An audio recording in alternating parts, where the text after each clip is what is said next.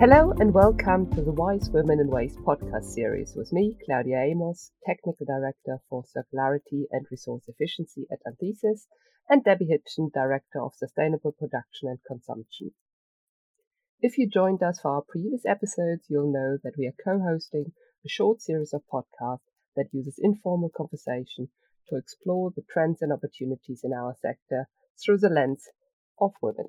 We are inviting inspiring women in the waste and circularity industry to discuss our passion for the work that we do and provide some industry insights and knowledge along the way.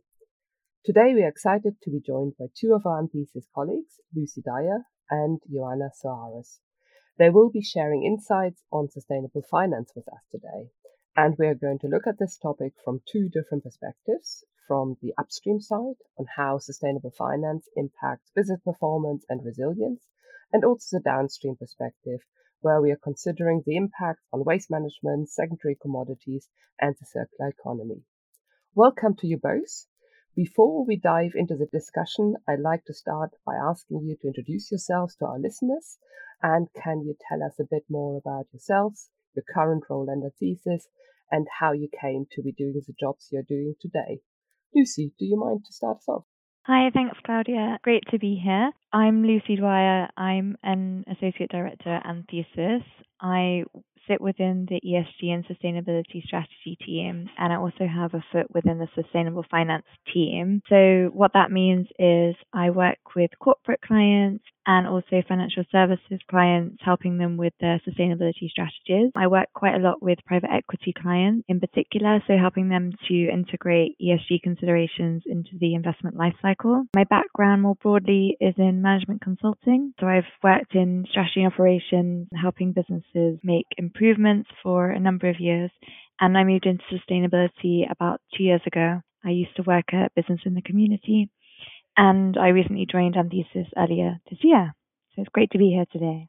Fantastic. And what was your pathway into into the job? Kind of like, you know, where came you back from a university? Is it a finance background or is it more a sustainability background? So my background's more in business. So I did an MBA a couple of years ago, and I've always been interested in the link between business and the environment and the community. So always kind of had a passion for that side of things and been involved with CSR activities and things throughout my career. And then kind of following the MBA, I wanted to pursue it more directly and I moved into the not for profit sector. So worked at BITC and developed a measurement tool there around ESG. And I came to realize as well that we need to finance the transition and that financial services has a really huge role to play in this. I did a stint working at a private equity firm during the MBA and became super interested in the role that ESG can play in the investment lifecycle and how we can really channel the funds towards better outcomes for the environment and for society. And I guess after that, I then did a CFA course in ESG investing. So a few things. It's a little bit indirect, and here I am at Anthesis, kind of bringing all of those things together to help our clients. But we love those kind of like slightly circuitous routes where people are focusing, getting different areas of interest. The more you understand, the more you can actually choose and, and, and guide where you would like to go and where you would like to be. Definitely. That's always really reassuring for a lot of our listeners that there's no straight or not only one way, there's so many different pathways. Joanna, and what about you? I was just thinking that I should have gone first because Lucy is much more interesting than I am. no. Well, first of all, thank you for having me here. So I'm Joanna Suarez. I'm the Director of Transactions and Corporate Services within Anthesis Lavola, the branch in Iberia of Anthesis. And my background, it's, it's more related to environmental engineering. That's my technical background where I started. And then after I was working a bit within the research on the research area at the university, then I moved on. I changed a bit the scope of my focus to do more NGOs work on the lobbying side. And finally, for some reason, for a very personal reason, I got into the consultancy world. And my initial years of professional work was basically on the merge and acquisition area and supporting all the M&As deals and transactions. So that's where I started to work as a consultant. And after that, I think it just has naturally been involved into the work that I do currently, which is similar to what Lucy has described. We, we share the same working group on sustainable finance within Anthesis, and basically we have seen how ESG issues have been uh, evolved and have been affecting not only the clients but also the general society and how we need to adapt and to evolve as well as professionals to be able to cope and to answer to their requests or to support them if they really want to grow in the sustainable way. So, this is a bit of my background and how I arrived here. This is really leading me very nicely to my first question to Lucy and really shows uh, the breadth of this subject area and, and the different skills that are needed to do properly and really to support a wide range of clients.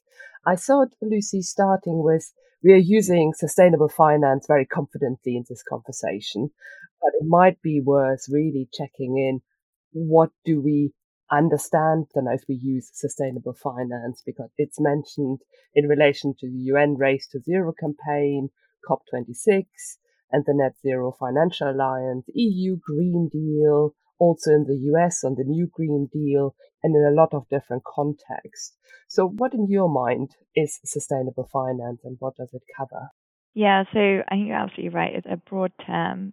So, in my mind, I always refer to sustainable finance as it refers to the channeling of funds towards supporting the transition to a green economy. And it refers to, you know, the whole realm of regulation, standards, product, all of which are aiming to have a positive impact or to reduce negative impact on that journey to a green economy. So it encompasses everything from the inclusion of ESG issues in investment decision making, which is a lot of what we do, to sustainable finance products, so things like sustainability linked loans or supply chain finance. And that's where a company's sustainability performance is linked to their ability to get kind of preferential lending rates. And you're absolutely right. This has been driven by the Paris Agreement, the development of the SDGs you know, back in 2015. They're really key drivers behind the development of sustainable finance solutions. And then the EU Green Deal, which was approved in 2020, builds on those further. And that includes things like the EU taxonomy, and the Sustainable Finance Disclosure Regulation, which I'm sure we'll dive into a bit more in this conversation.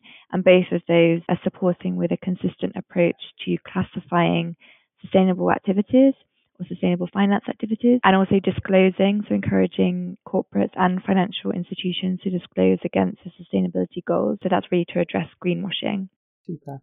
Joanna, and from your perspective, how does it fit with waste and kind of like the circular economy? Because at the moment, and waste is only a very small part of the sustainable finance sector. So maybe in contrast to the green economy, we are often focusing on the circular, circular economy and, and more the material cycles.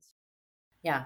Just picking up what Lucy was just explaining, the financial sector plays like a key role right within our society. So it's absolutely necessary to be connected to some commitments that lucy was just mentioned that have been taken by different governments. So in order to connect that and it has also the financial sector has the capability to do these reinvestments right and to allow for the growth of the market. So it's really important that the sector is involved and is committed with the same commitments that the companies and the governments are. So this all need to be combined, otherwise will not work. So saying this is also the financial sector that is allowing in many ways to contribute to this uh, low carbon uh, business or to this uh, infrastructures right and for instance taking the infrastructures investments it's it's relevant that we account for them and we account for the costs and the equipments and all that and that needs to be financed so it's better to be sustainable finance than just being finance so this is how this interconnects themselves. So assuming that finance is required at all levels of our activities or the, the operational activities meaning the for instance waste management uh, the value chain right? It's it needs to account for it the operations of waste treatment plants. The way the waste is transported from our homes our offices to these treatment stations how good the treatment and the equipment is in order to actually be efficient on its operation also there's lots of opportunities for products design and relate for instance to plastics No, it's a big topic and a hot topic. So if we use the finance players to support and invest on ways to better promote and uh, product design and to allow for minimization on the use of resources, that will be much easier for all because we will overall reach the agreements and the pacts and the aims, the goals, the, the carbon neutrality that we are aiming for, right? So it's important that we see this as, and it's it's kind of a, a tricky one because it's circular, right? The circular way of it to close the circle, the circle, to close the loop, and to understand how all these aspects need to be connected, right? We are seeing that, as as you mentioned, with for instance, with the with the Ukrainian situation, right? It has been impacted on every geography, I would say, right? Uh, one's affecting more, others affecting less, but it has been a really hot topic. So it allows us also to understand how we need to be engaged and how we need to evolve if we will want to actually to have sustainable operations and sustainable investments to support these operations.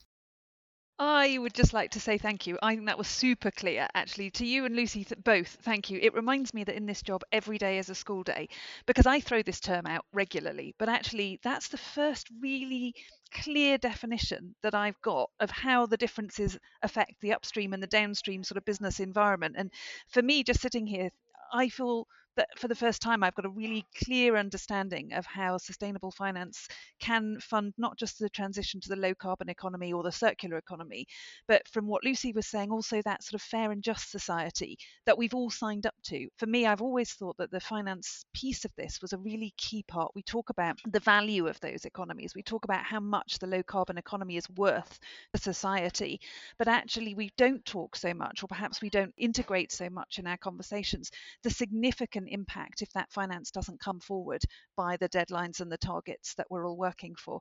So for me, I found that introduction really helpful. Thank you both. But Claudia, what I'd like to ask you is how can you help bring this to life? So I know you work really closely with circular economy impact funds, and I'm interested to know how those financial mechanisms are supporting some of the operational change in the marketplace. So can you sort of bring to life for us a little bit about how funds are set up and how they sort of integrate sustainability in their KPIs and so on? Absolutely. So I think it also made me think I'm only touching on all of these points with the work I do. And there's a much wider radius or environment out there.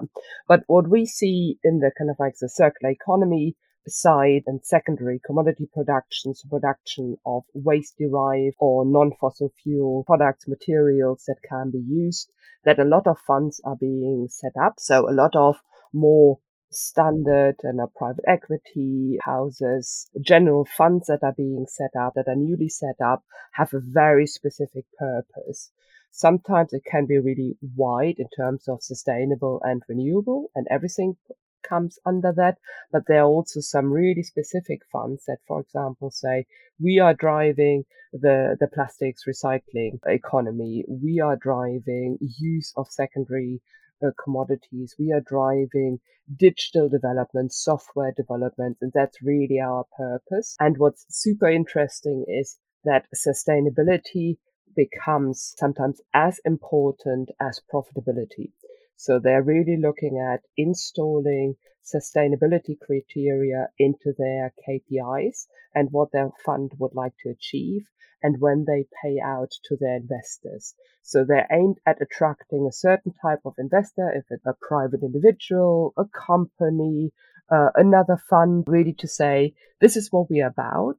This is what our fund would like to achieve. And if you would like to take part, these are our rules. And I think that is um, maybe also um, showing that the investment sector is not always just focusing on profitability, but that there's a really growing part in looking at sustainability, looking at how can we channel funds into more worthy causes. And also in order to attract money, you need to have this sustainability aspect. So you can't just say it's only about the profits, that more and more people or then organizations that hold the money are really asking those questions. That links a bit to Lucy's comment on the disclosure and what's important to people. So there has been this huge drive. And then I think the third layer is then the actual deployment of money. So the first one, is kind of like, what is a fund for? The second part is kind of like how are they measuring success and payouts? And the last layer is to look at what are they actually investing in. And we have seen a lot of people investing into energy transition to renewables, so away from fossil fuel. That can be biomass, that can be gas, natural gas, biogas, other areas, but also into more circular economy principles. And I love that Joanna mentioned we're starting at the design and this is really the full circle and that can be material economy, but that can also be knowledge based software, technologies, designs, and really supporting small and big companies to develop more solutions to create a circular economy or to create a green economy. And I think that makes it really exciting and it gives you access to a really wide range of very clever people that are really coming together for a good cause and, for the right reason and why we go to work every day. That is really helpful. Thank you, Claudia. Continuing my learning, I think it was Lucy just now mentioned the EU taxonomy. And again, this is a phrase that I think many of us have heard recently, and it's a really complex, sort of multi strand policy tool, I guess, for driving change.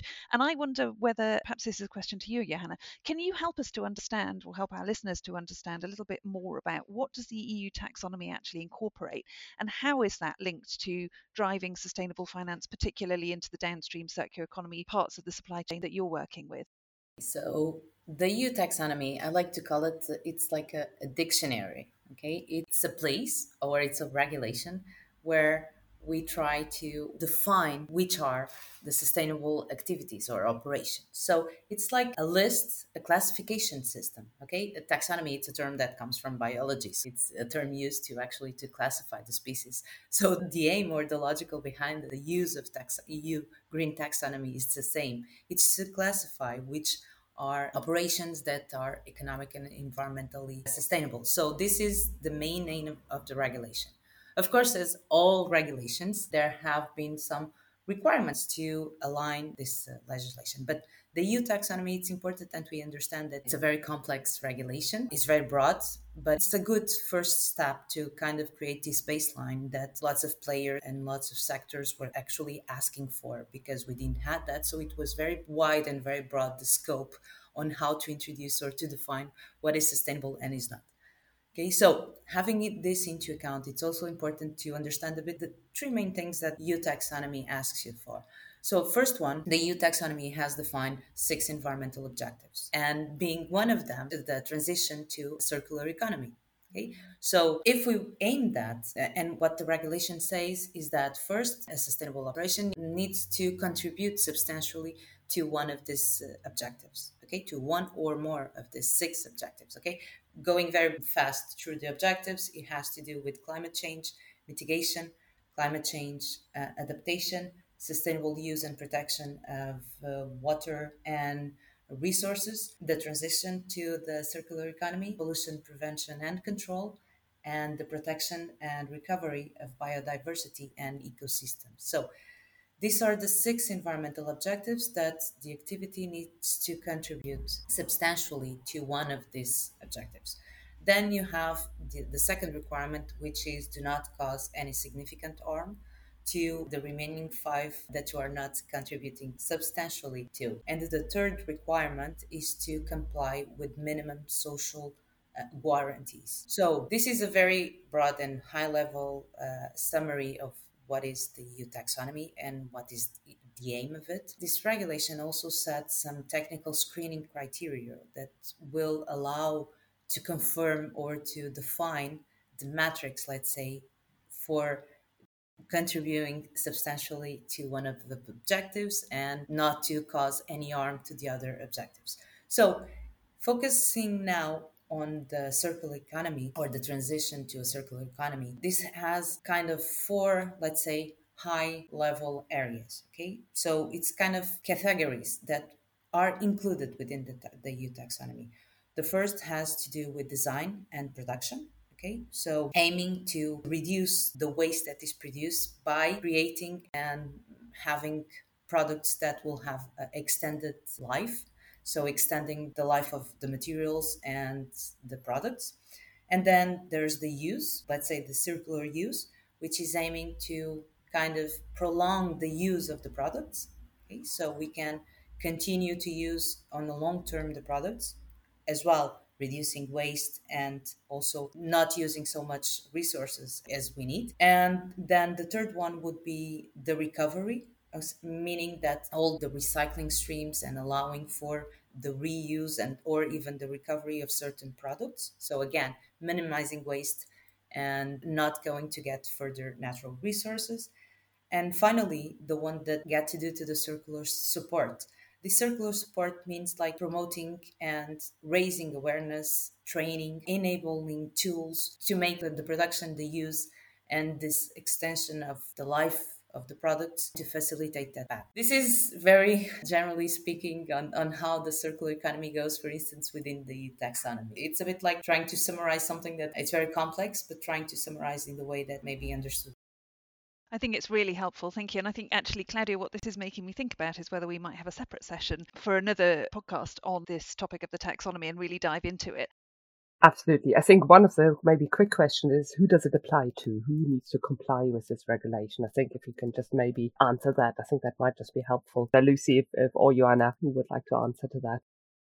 Well, it's applied to economic activities. Okay. So it goes to all the economic activities if they want to be uh, classified or as sustainable activities, operational and economic activities, they have to comply with. What I think it's important, and maybe apologies for not mentioning this before, but what I think it's also important to understand is that the classification system, all the classification systems bring some uh, discrepancies, right, within all sectors. So there are certain activities that have been excluded, let's say, from this list of economic activities that are considered as sustainable.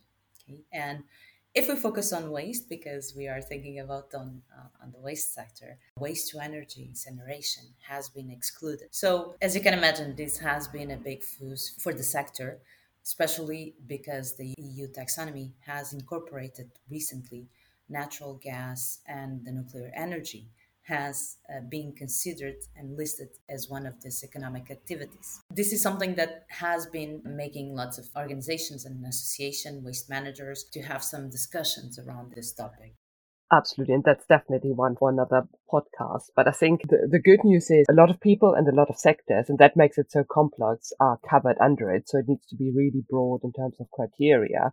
And then those criteria are very much under discussion and how our discussion and, and view of the world is really developing. I would like to pick up on that with Lucy. So, how is the changing focus on sustainable finance impacting good practices in ESG framework, and how important do you think it for the future of our global economy? Because we have already picked up on one thing where maybe eh, opinions differ, but overall we are very clear that it is making a huge difference. So, what, in your view, is what's driving it? where's ESG going to a certain degree?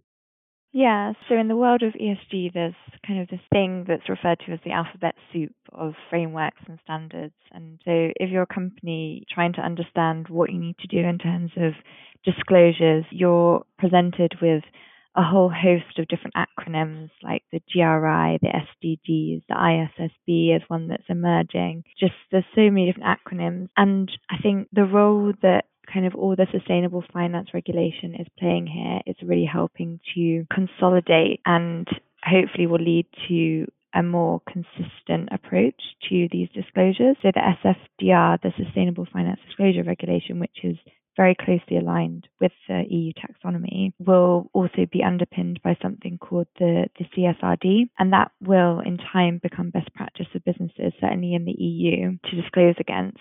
And so, what that means is businesses will have a common set of standards which are being developed by the European Commission and a framework to disclose against so that investors and other stakeholders can better understand what that business is doing in terms of their sustainability activities and performance. And it will help investors to understand where they are best to allocate their money and how they can track loans that they're making and so on. So I think that's one side of things, which it's sustainable finance is really influencing because the real push has come from the investment community to get that consistency. And, you know, we already see that consistency when you think about counting standards and when you look at financial statements and so on. So there's this real push to get that same integrity in the non financial information. And then I think on the other side, and I think you were touching on this before, Claudia, is around the value creation opportunity. Investing in sustainable solutions is increasingly being recognized as a huge value creation opportunity.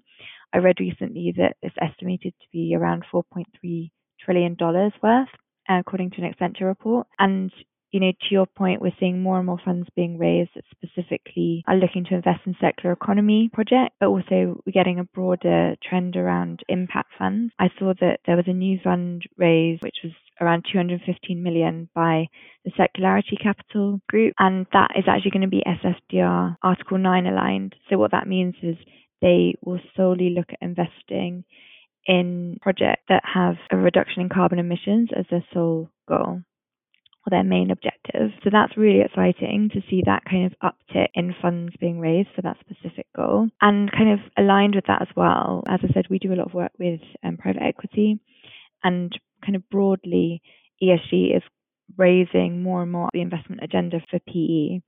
And it's around, I think, 88% of limited partners now think about ESG impact before they think about their investment decisions which is you know, a huge amount more than, than what it was just a few years ago. And renewable energy is kind of often the first thing that investors look to, but that, as we know, that's only going to fulfill part of the need to reduce greenhouse gas emissions. So there's this whole other section of the emissions that need to be addressed, and you know, that will be done through really innovative circular business models there's a really exciting opportunity for investment there. You know, looking at things like subscription based revenue models and tapping into that sort of sharing economy, which is coming more to the fore, particularly with changing consumer preferences and the like. So, yeah, I think it's a really exciting space. And I think financing the shift to circular economy, to the circular business models more broadly, is going to be very important. Absolutely. And it's kind of like has been such a pleasure to talk to you both. And then, as always, we are only just scratching the surface. And really, sustainable finance is clearly a growth area, not just for our sector, but generally for the economy and how we do business. And we're also finding that a lot of people are really rethinking their revenue models and how they appraise investments, then uh, the money flow, and they need to rethink it because if we are changing to a circular economy, the money flow also needs to be circular and follow that. I can just only say thank you so much, Lucy and Joanna, for joining us today and sharing your insights and upcoming plans. It's a real pleasure talking to you during this podcast. And to our listeners, if you have any comments or questions about anything you have heard in this session or anything you would like us to cover in the future, please get in touch via the Anthesis Group website or our email or reach out on LinkedIn and especially which part of this conversation you might like us to deepen a bit more and have a deeper dive into European taxonomy or financing criteria, different aspects, different sides. I think there's so many other follow up conversation with you two or other colleagues in this area. Until then, thank you so much for listening and goodbye.